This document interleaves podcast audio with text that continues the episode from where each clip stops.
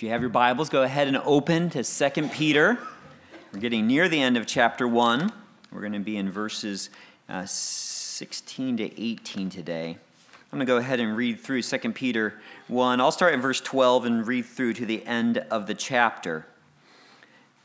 We'll get into the context a little bit more of the book, but one of the things that one of the struggles these churches, most likely churches in Asia Minor, which is modern-day Turkey, were struggling with was the influence of false teachers who are promising a life of pursuing your own pleasure. So we're going to see that Peter is turning his attention towards that in these verses. First, he starts off with reminding them, though. First, 2 Peter chapter 1, verses 12 through 21. Therefore, I will always be ready to remind you of these things, even though you already know them and have been established in the truth which is present with you. I consider it right, as long as I am in this earthly dwelling, to stir you up by way of reminder, knowing that the laying aside of my earthly dwelling is imminent, as also our Lord Jesus Christ has made clear to me. And I will also be diligent that at any time after my departure, you will be able to call these things to mind. For we did not follow cleverly devised tales when we made known to you the power and coming of our Lord Jesus Christ, but we were eyewitnesses of his majesty.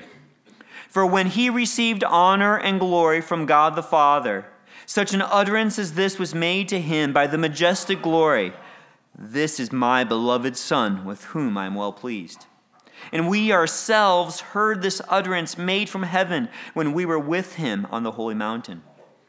So we have the prophetic word made more sure, to which you will do well to pay attention, as to a lamp shining in a dark place, until the day dawns and the morning star arises in your hearts. But know this, first of all, that no prophecy of Scripture is a matter of one's own interpretation. For no prophecy was ever made by an act of human will, but men, moved by the Holy Spirit, spoke from God. People love imagining what it would be like to live without limitations, to live without constraints. Now, maybe it's just because we have young kids. A fun dinnertime conversation is, if you were a superhero, what kind of superhero abilities would you have? And I don't know if you've ever had that conversation with your family. And really what that is an exercise in imagining what would it be like to live without limitations, without constraints. Maybe it's the constraint of gravity. You'd like the ability to fly. Or the constraint of time. You wish you could time travel or stop time or go back in time. The constraint of basic physics, being able to run faster or be stronger than your actual muscles can do. Constraint of light, because you wish you could be invisible. It's fun to imagine what it would be like if there was freedom from some of these natural consequences of being seen, of having bullets bounce off you, of leaping buildings in single bounds.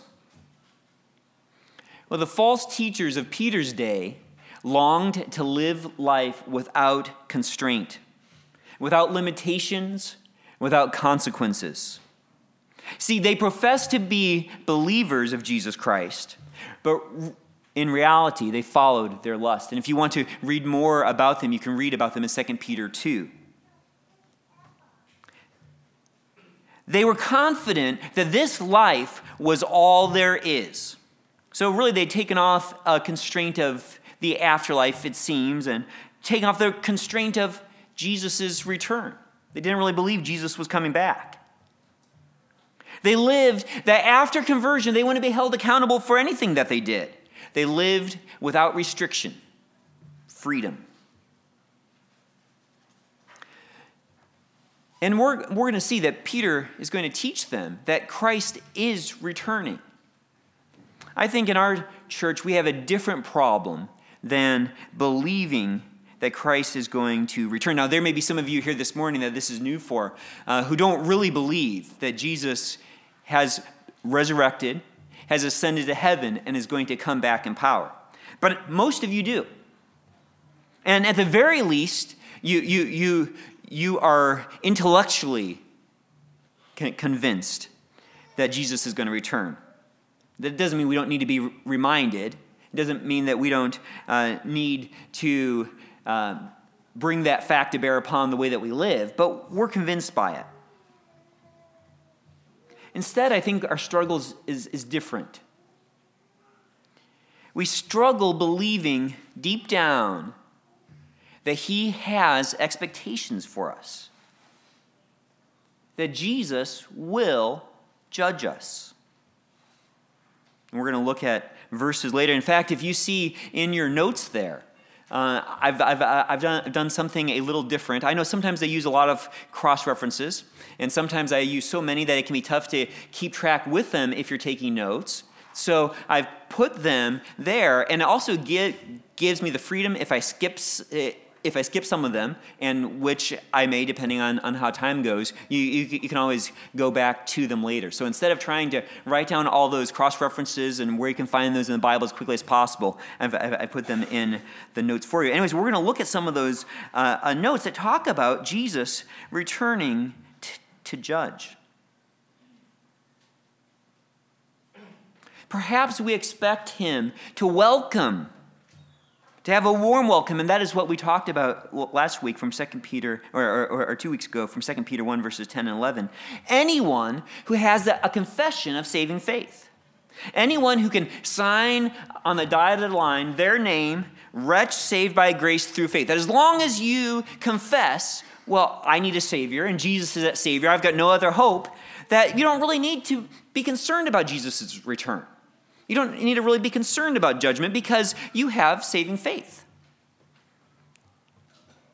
But we are in danger of really failing to understand something that Peter's been working hard to convince us of. That the existence of new life is evidenced by obedience. Not perfect obedience, not 100% obedience, but true obedience, dependent obedience for the purpose of pleasing God obedience. It brings us back to what we've seen in 2 Peter 1, verses 10 and 11, how Peter tells them they can be certain that God has chosen them, that they can know his calling and election. As they practice these things, the qualities of verses 5 through 7, you will never stumble, for in this way, through this path of obedience, the entrance into the eternal kingdom of our Lord and Savior Jesus Christ will be abundantly supplied to you. He's not talking about how they get salvation from God, but the evidence of being saved by God. Jesus welcomes those into his presence who have made a practice of obedience. Jesus evaluates the quality of our confession by the presence of our obedience. Again, this is not how we become right with God. We're only right with God. We're saved by grace through faith in Christ alone.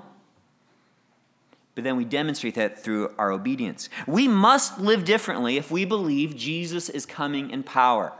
If you believe Jesus is coming in power, if Jesus is returning, you have to live differently. And that's what we're going to look at this morning, at least begin looking at. 2 Peter 1, verses 16 to 18. Peter testifies to the truth of Christ's coming in power so that we'll be convinced and live obediently. He testifies to the truth of Christ's coming in power so that we will be convinced, which I would say that we probably are, but then that we will live obediently. We're going to see kind of two lines of evidence he brings this week, convinced by what the apostles saw and convinced by what they heard. And next time we're going to look at being convinced through what the prophets say. So let's look first at be convinced, and this is in your notes, and if not, you can just grab one of those. Be convinced of Jesus' powerful return by the apostles' testimony of what they saw. So we need to be convinced of Jesus' powerful return by the apostles' testimony of what they saw with their own eyes. And this is where we go in 2 Peter 1, verses 16 to 17. Peter says, For we did not follow cleverly devised tales when we made known to you the power and coming of our Lord Jesus Christ, but we were eyewitnesses of his majesty. And really, the worship team set us up in such a great way with singing that glorious majesty song, which I don't know the title of, but what a fantastic way. I mean, if there's a song you're going to be singing the rest of this week, play that one 100 times. So that was so fitting with this message. Peter continues verse 17, for when he received honor and glory from God the Father. Okay, so let's look first at that we. For we did not follow cleverly devised tales. And that we, I believe, refers to the apostles. And it's not that the apostles had firsthand brought the good news of Jesus Christ to these Christians that Peter's writing to. Peter may have been there and John may have been there, but there's no evidence that Peter or John ever went there firsthand. But the gospel that was proclaimed to them came from the apostles' testimony. It says, for we did not follow cleverly devised tales when we made known to you. That word, made known, it's often used in Scripture to reveal a divine truth. It's a weighty word, like, I have something important to give to you. I'm going to make this known to you. And whether that making known was done by the apostles in person or through those who have heard that message and passed it on, really we are all still involved in that gospel ministry, making it known to others. And he says what they made known was the power and coming of our Lord Jesus Christ. And that those two words, their power and coming, it's not like we need to separate those as two different ideas. It's one idea, the powerful coming of our Lord Jesus Christ. And that word coming becomes the go-to word in the Greek New Testament, the original language. And it became the go-to word that they would use to refer to the second coming of Jesus Christ. When Jesus comes back in power and in judgment, it was used, it was the word that showed that a king has arrived or that one of the Greek gods had arrived. Well, when the New Testament writers are describing the arrival of Jesus Christ, they use the same word. I'm going to go through some verses here that describe this. And for me personally, and I know we're all different, I become more convinced of something when I read it in multiple places in Scripture. Now, I want to be careful because I don't want that to overflow too much into our time together. But after I read it a few times, I'm like, this is really going to happen. This is just not taught one place in Scripture, which would still be true. But this is taught many times. And so Scripture is full of talking about Jesus Christ coming in power. And this is what we believe, we know is going to happen. In Matthew 24, verse 30, it says, and then the sign of the Son of Man will appear in the sky, on this earth, in our timeline. In our history, this is going to happen. And then all the tribes of the earth, all the nations will mourn, and they will see the Son of Man coming on the clouds of the sky with power and great glory. And there, Jesus is quoting from Daniel 7, verses 13 to 14. It's one of the most important texts of the New Testament, talking about the Son of Man coming and being given glory. So that's just one verse, Matthew 24, 30. Here's another, Matthew 16, 27. For the Son of Man is going to come in the glory of his Father with his angels and will then repay every man according to his deeds. That will happen. Jesus will come in glory and repay every man according to his deeds. Now, for some of you, that might strike fear. He's coming to repay my deeds? That quote there is from Psalm 62, verse 12, and I'm going to read it. And it says, and loving kindness is yours, O Lord, for you recompense a man according to his work. Your covenant-keeping love, your promise-keeping love is yours, O God, for you recompense a man according to his works. When we live obediently, when our faith in Christ has evidenced itself in obedience, we can look forward to Jesus' repaying us according to his deeds. It's good news, his return. We can look forward to him saying, well done, good and faithful servant. Matthew 25, verses 31 through 32. When the Son of Man comes in his glory and all the angels with him, then he will sit on his glorious throne. Jesus will sit on his glorious throne. All the nations will be gathered before him, and he will separate them from one another. These will go away into eternal punishment, but the righteous into eternal life. That is going to happen on this earth. 2 Thessalonians 1, verses 7 through 10. When the Lord Jesus will be revealed from heaven, with his mighty angels in flaming fire, dealing out retribution, punishment, judgment to those who do not know God and to those who do not obey the gospel of our Lord Jesus. The gospel is the good news. It is the good news that if you are not right with God this morning, if you are going to be punished for your sins, that you can put your hope in Jesus Christ and be saved, that you can pass from death to life, that you can be reconciled to God. You can obey that gospel this morning. You can go to him and say, Lord, I need that salvation. But those who do not obey the gospel will have retribution dealt out to them. Verse 9 of 2 Thessalonians 1, these will pay the penalty of eternal destruction away from the presence of the Lord and from the glory of his power when he comes to be glorified in his saints on that day and be marveled at among all who have believed, for our testimony to you was believed. And that is what we are. We are those who have believed in Jesus Christ, who are going to marvel at Christ at his return. This powerful coming of Jesus Christ, this power and coming that Peter's writing about. See, Jesus returning, God the Son become man, returning to this earth as a judge, is inseparable from the preaching of the New Testament. A lot of times we talk a lot about how to be saved. But a full gospel has the fact that Jesus comes to judge. Acts 10, verses 42 to 43. This is Peter telling the gospel message to Cornelius. He ordered us, this is the same Peter, to preach to the people and solemnly to testify that this is the one who has been appointed by God as judge of the living and the dead. Of him all the prophets bear witness that through his name everyone who believes in him receives forgiveness of sins. And that's the gospel there. Jesus is coming back to judge, but you can be forgiven. Acts 17, verses 30 to 31, we see Paul doing the same thing. Therefore, having overlooked the times of ignorance, God is now declaring to men that all people everywhere should repent. And why should everyone repent? Not just in this room, but all throughout Orange County, all throughout Southern California. Why should every man repent? Because God has fixed the day in which he will judge the world in righteousness. His judgment is going to be perfect through a man whom he has appointed, having furnished proof to all men by raising him from the dead. And that man is Jesus Christ. And this is part of what that gospel message is. This is what Peter testified to. This is true. This is Jesus in his powerful coming.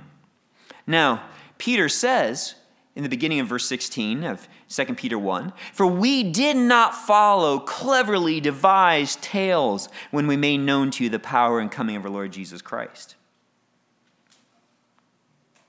The word tales there in Greek is the word we get our word myth from.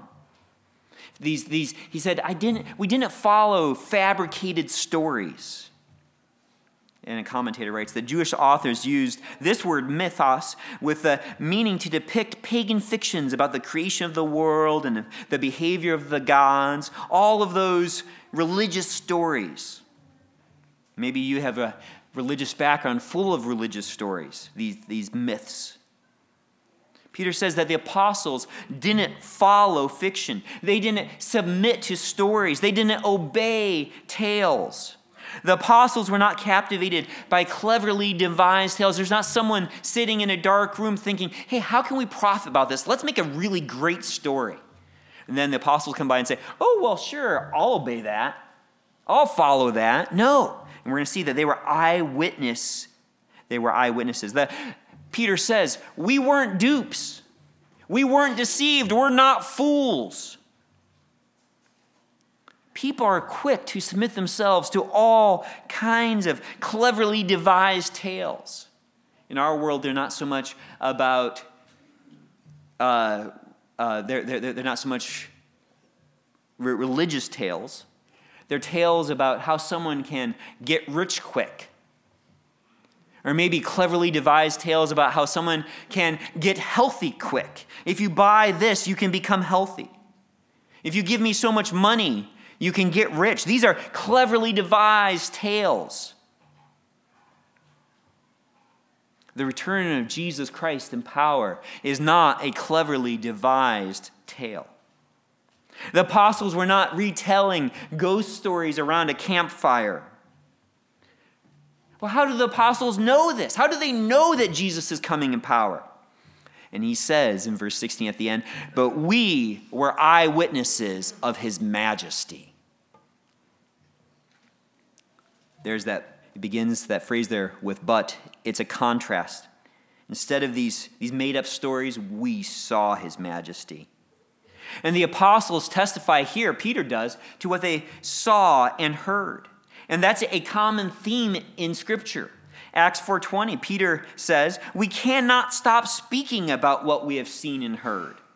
Acts 22, verse 15, Paul is told, you will be a witness for him to all men of what you have seen and heard. 1 John 1, verse 1, what was from the beginning, what we have heard, what we have seen with our eyes, what we have looked at and touched with our hands concerning the word of life. In verse 3 of 1 John 1, what we have seen and heard, we proclaim to you also, so that you too may have fellowship with us. And indeed, our fellowship is with the Father and with his Son, Jesus Christ. A commentator writes, seeing and hearing are what true witnesses of an event have experienced, right? A true witness has seen. A true witness has heard. And he goes on to write, this is the type of testimony that one expects from a credible witness, whether in a court or elsewhere. If you want to know if someone's speaking the truth, you listen to what they saw. You listen to what they heard.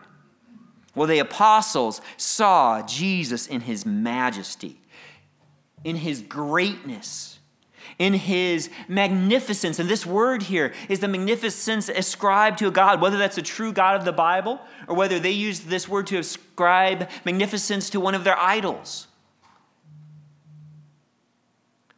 The apostles saw Jesus in his magnificence, really pointing to their conviction of him being God. Well, perhaps you're wondering, well, when did the disciples see Jesus' majesty? I mean, because he's saying that they know he's coming in power. They were eyewitnesses of this. Well, when did they see this majesty? Did they time travel to the end of time to see his majesty? Well, Peter in verse 17 describes when they saw his majesty. And it's an event that is recorded in three of the Gospels. And those verses are there for you. It's in Mark 8, verses 31 to 9, verse 8. It's in Luke 9. It's also in Matthew 16, going into 17. If you have your Bibles, go ahead and turn there. Turn to Matthew 16. And we'll follow along, because this is what Peter is referring to when he says he saw Jesus' majesty. This is why he knows that Christ is returning in power.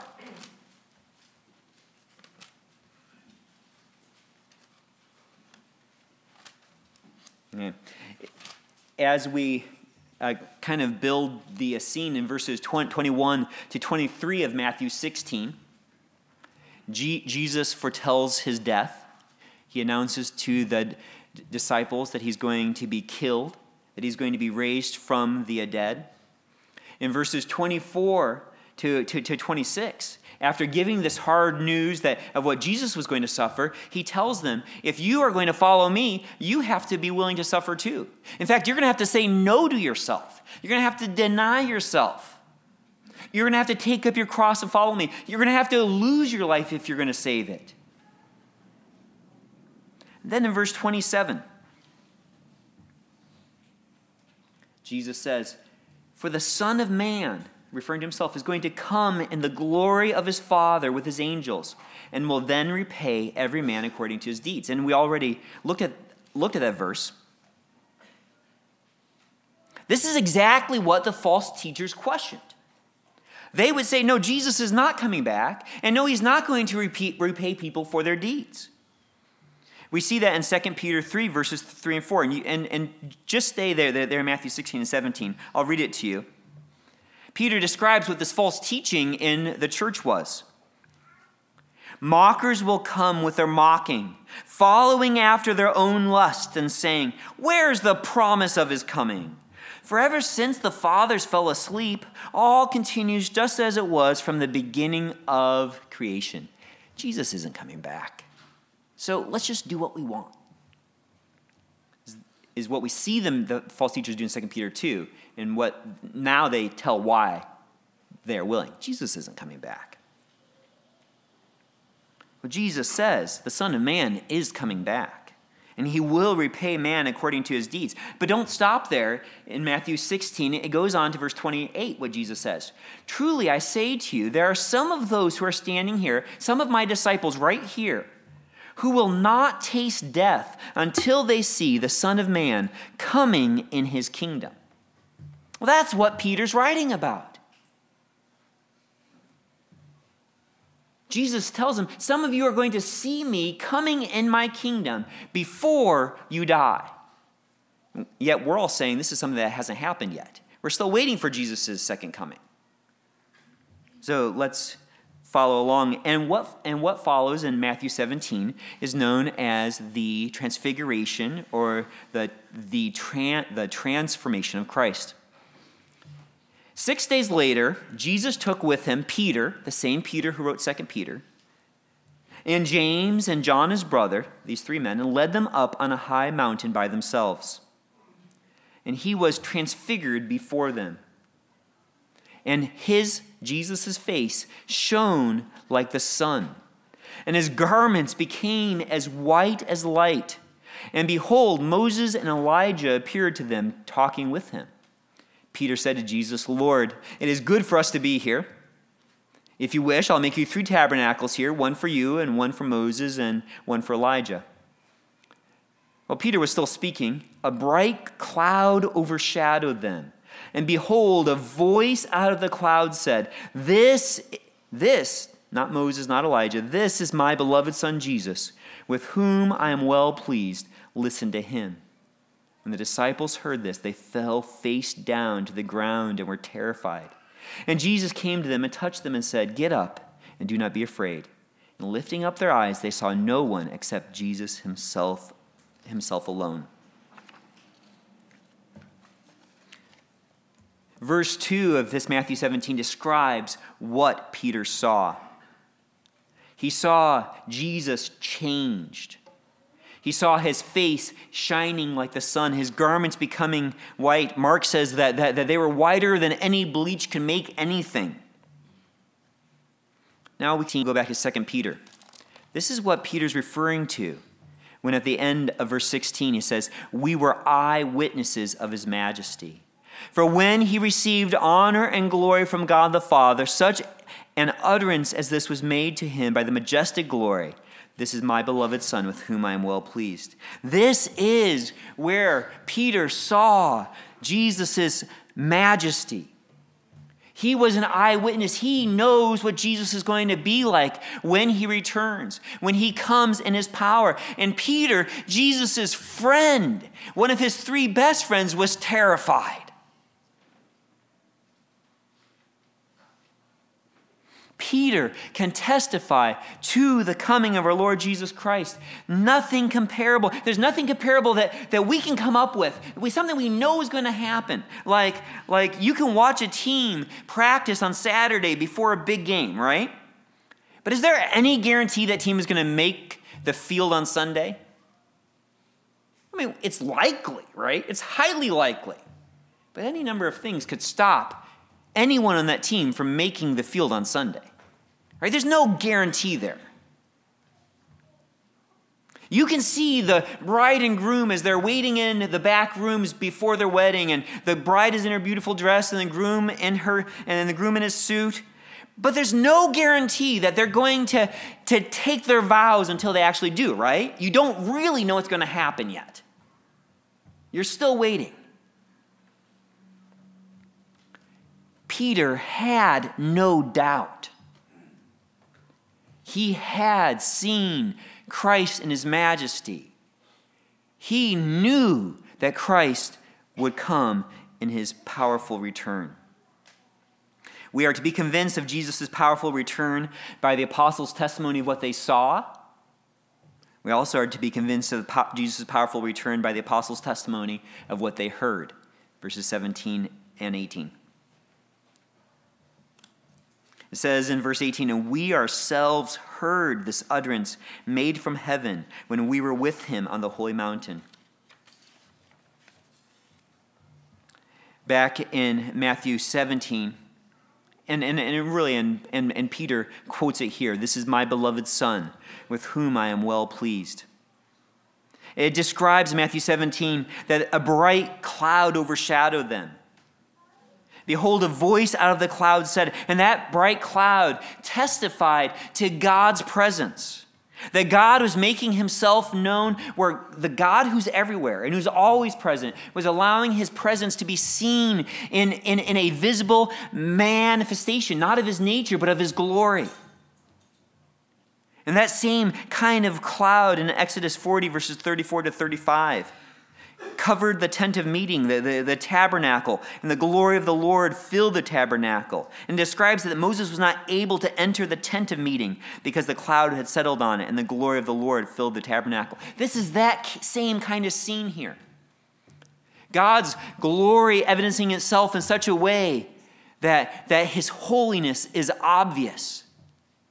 We saw the same thing in 1 Kings 8, verses 10 and 11. It happened, so this is the dedication of the temple that Solomon built. It happened when the priest came from the holy place, the cloud filled the house of the Lord, so that the priest could not stand to minister because of the cloud, for the glory of the Lord filled the house of the Lord. And that's what's happening on this high mountain, that God is manifesting his glory in a cloud. The disciples, Peter, James, and John, are seeing it, and then they hear with their ears. An utterance was made to him by the majestic glory. And that's a way of speaking of God. And we see it in our Bibles there. It's written with capital letters. It's kind of a way to honor God, a polite way of speaking of him. It's a way to speak of God as the majestic glory. God reveals his presence and glory in Scripture, and we see that happening again and again in Scripture. Acts 7, verse 2 talks about how the God of glory appeared to our father Abraham. Acts 7, verse 55, how Stephen gazed intently into heaven and saw the glory of God. God manifests himself in this glory. And then they hear. What does Peter hear? So he's testified to what he's seen. Now he testifies to what he hears. Remember, both of these he's bringing as evidence that Jesus is going to return, that Jesus is going to have this powerful return. And the voice that evidenced this God's voice, and that's just incredible. God speaking and us hearing, right? My daughters were telling me where sound comes from. Sound comes from friction, from things moving. Well, God is without body. And yet he's speaking in a voice, creating sound so that we can hear it, or at least so that Peter could hear it. And what does this voice say? "This is my beloved Son." And Jews would know where that came from Psalm 2. If you have your Bible, you'll go ahead and turn to Psalm 2. It's a messianic psalm, a psalm of the future Messiah. When we think about our Messiah, which is the word Christ, Jesus Christ, we think about being saved. But here we see judgment, Psalm 2, verses 1 through 9. Why are the nations in an uproar and the peoples devising a vain thing? The kings of the earth, they've assembled, they take their stand, and the rulers take counsel together against the Lord, against Yahweh and his anointed, his Messiah, his Christ, saying, let us tear their fetters, their chains apart, and cast away their cords from us. We can overthrow this Messiah, the nations are saying. He who sits in the heavens laughs. Yahweh, God, the Creator, laughs. The Lord scoffs at them. Then he will speak to them in his anger and terrify them in his fury, saying, but as for me, I have installed my king upon Zion, my holy mountain. And this is interesting because Peter refers to this as a holy mountain too. But there he's talking about Zion. On Zion, my holy mountain. And God continues, the psalmist says, I will surely tell of the decree of the Lord. He said to me, you are my son, today I've begotten you. We know that this is not David saying this.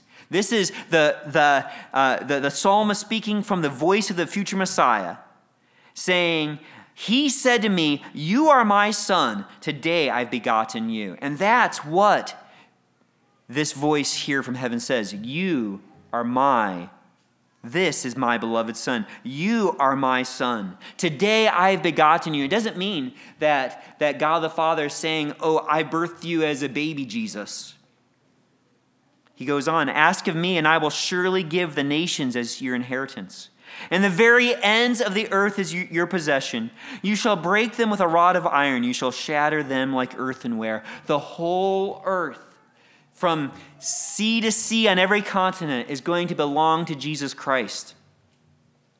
When the Father calls Jesus Son, this is not about Jesus' nature as the Son of God, as him being eternal God, one of the three persons of the Trinity. This is about Jesus being crowned. This is about Jesus' being designated as heir of the universe. This is about the Father saying, this throne belongs to you, Son. You are my Son, I'm the King, and now here's your throne. That's what Peter is referencing, and this is what God the Father is referencing when he says, this is my beloved Son. This is my son.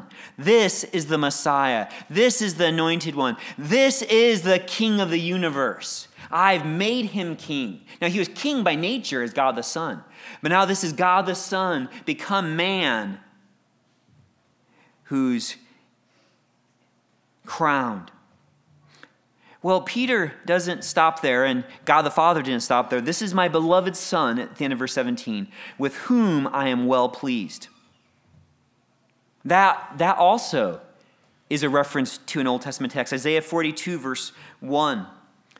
And if you know some things about Isaiah, you know that there's a whole series of prophecies about the servant.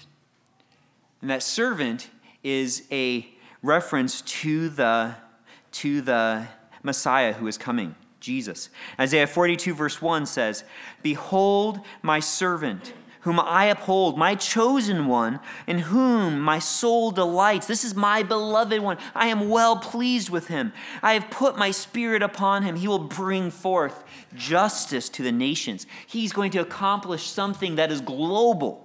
Isaiah 42, verse 4. He will not be disheartened or crushed until he has established justice in the earth, and the coastlands will wait expectantly for his law. Again, it's a picture, and he calls him servant of this universal reign of the coming Christ. This is the same servant that we celebrate in Isaiah 53, verses 11 and 12. By his knowledge, the righteous one, my servant, will justify the many, as he will bear their iniquities. Therefore, God says, I will allot my servant a portion with the great, and he will divide the booty, the spoils with the strong, because he poured out himself to death and was numbered with the transgressors. Yet he himself bore the sin of many and interceded for the transgressors. See, the servant in Isaiah is the one who takes the punishment of sinners. Christ will not only be this servant who suffers, as referenced by what God said out of the cloud, but also the Son who is sovereign. Not only the sacrifice for sinners, but also the king who conquers. And with these two quotations from the Old Testament, God says, all of that, what I prophesied about this upcoming Messiah, takes place in this person who you just saw glorified in front of you. The one whose face is shining white. This is my son. This is my servant. This is your Savior. This is your king. God is well pleased with Jesus, the servant's son. And the only time the Father was displeased with his son is when the son took the Father's displeasure for our sins. Right? The son pleased his Father perfectly. And the Father put the wrath that we deserved upon his son. And that's what happened when Christ died in the place of sinners. Peter continues. We ourselves, in verse 18, heard this utterance made from heaven when we were with him on the holy mountain. And it's not referring to a previous holy mountain. He's just saying what happened there? It was holy ground. Like Moses took off his sandals because God was there at the burning bush. It's holy ground. This mountain was now holy ground. God had made his presence known. The Son has been glorified, and we've heard this voice. God revealed to the eyes and to the ears of these three apostles who Jesus is, who Jesus forever will be. The future is guaranteed. We can't pull apart God's eternally woven tapestry. There's no threads to pick at. This thing is not going to fall apart. The end is written. Only the Father knows the length of the story, right? We keep seeing this tapestry being unfurled, kind of unrolled, and it keeps going, and we're like, Jesus, when are you coming back in power? When are you making this earth right? When are you coming back with the rewards that you've promised? And we keep waiting, but we know what the end is going to be.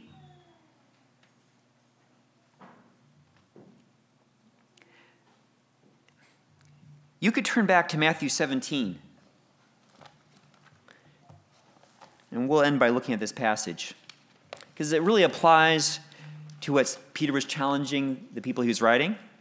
It ends with a problem. It applies to the problem of the false prophets. And it's a challenge for us. We've already seen what verse 17 says. I've quoted it several times. The Son of Man is going to come, Matthew 16, verse 27. Sorry, I think it says 17.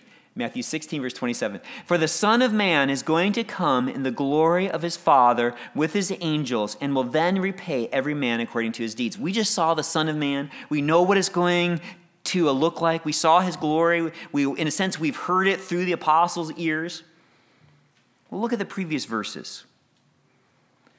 Jesus said to his disciples in verse 24 of Matthew 16, if anyone wishes to come after me, he must deny himself and take up his cross and follow me.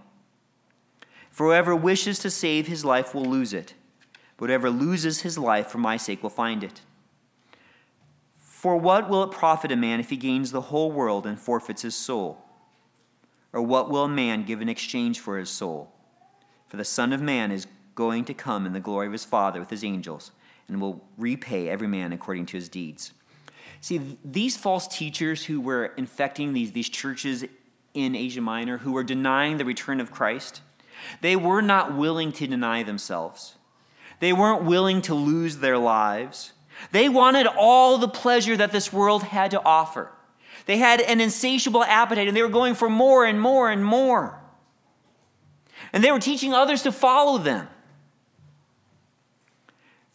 They wouldn't submit to constraints. They wouldn't accept limitations, because what they thought was that God has done away with the consequences. Jesus isn't returning, and there's not going to be any judgment. Well, what about you?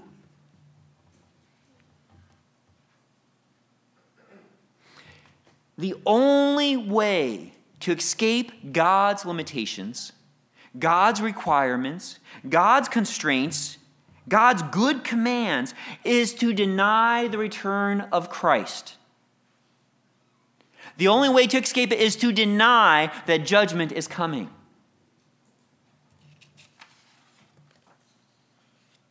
Right? Because if not, you have to deal with it. Jesus is coming in power.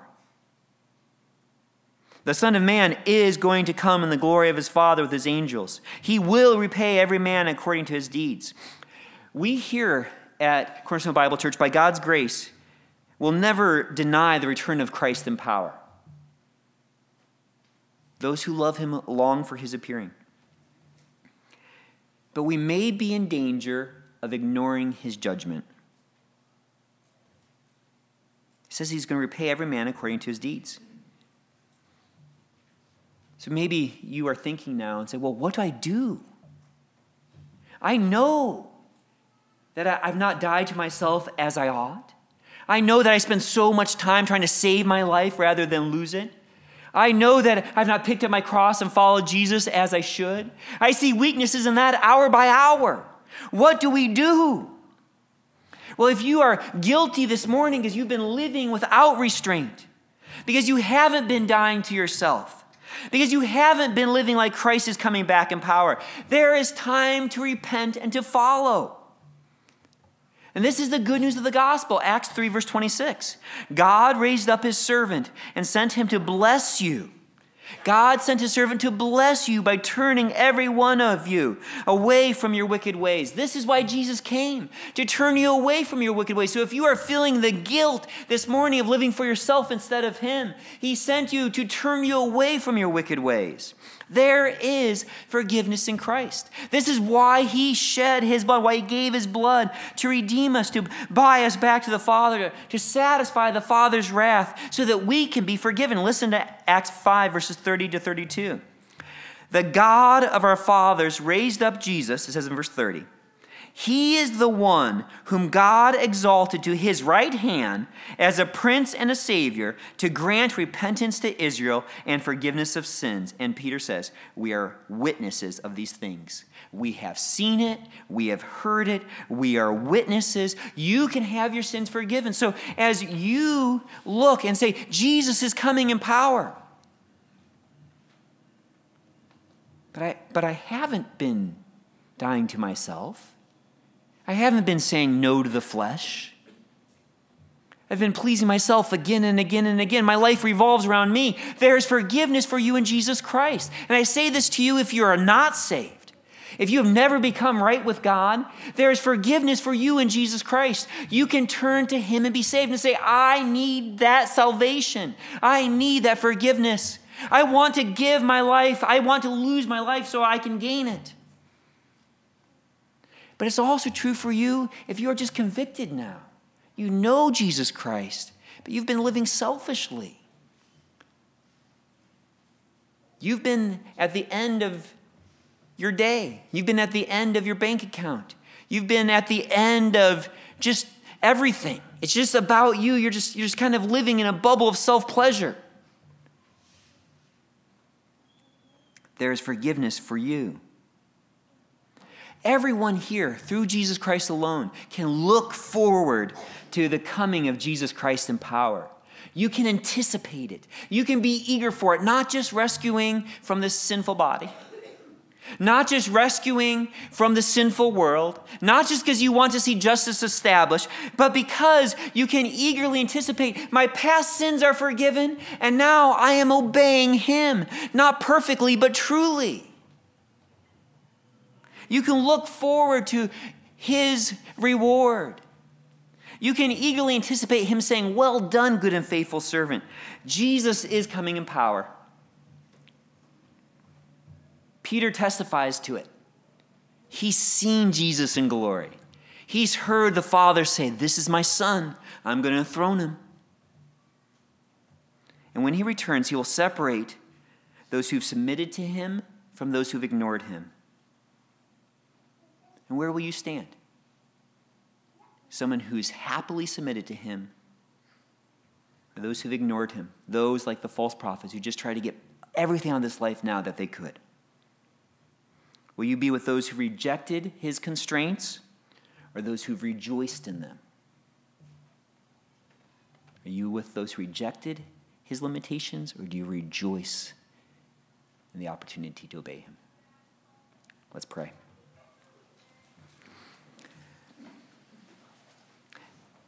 Father, in a sense, among your people here in this room, although our eyes might not be shedding actual tears, Lord, it's tough to look at these verses about what Jesus requires and to have dry eyes, to have a hard heart.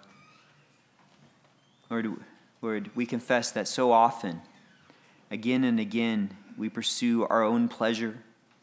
We make our lives about us. We're the end of our ambitions. We get drowned in a pool of self-focus.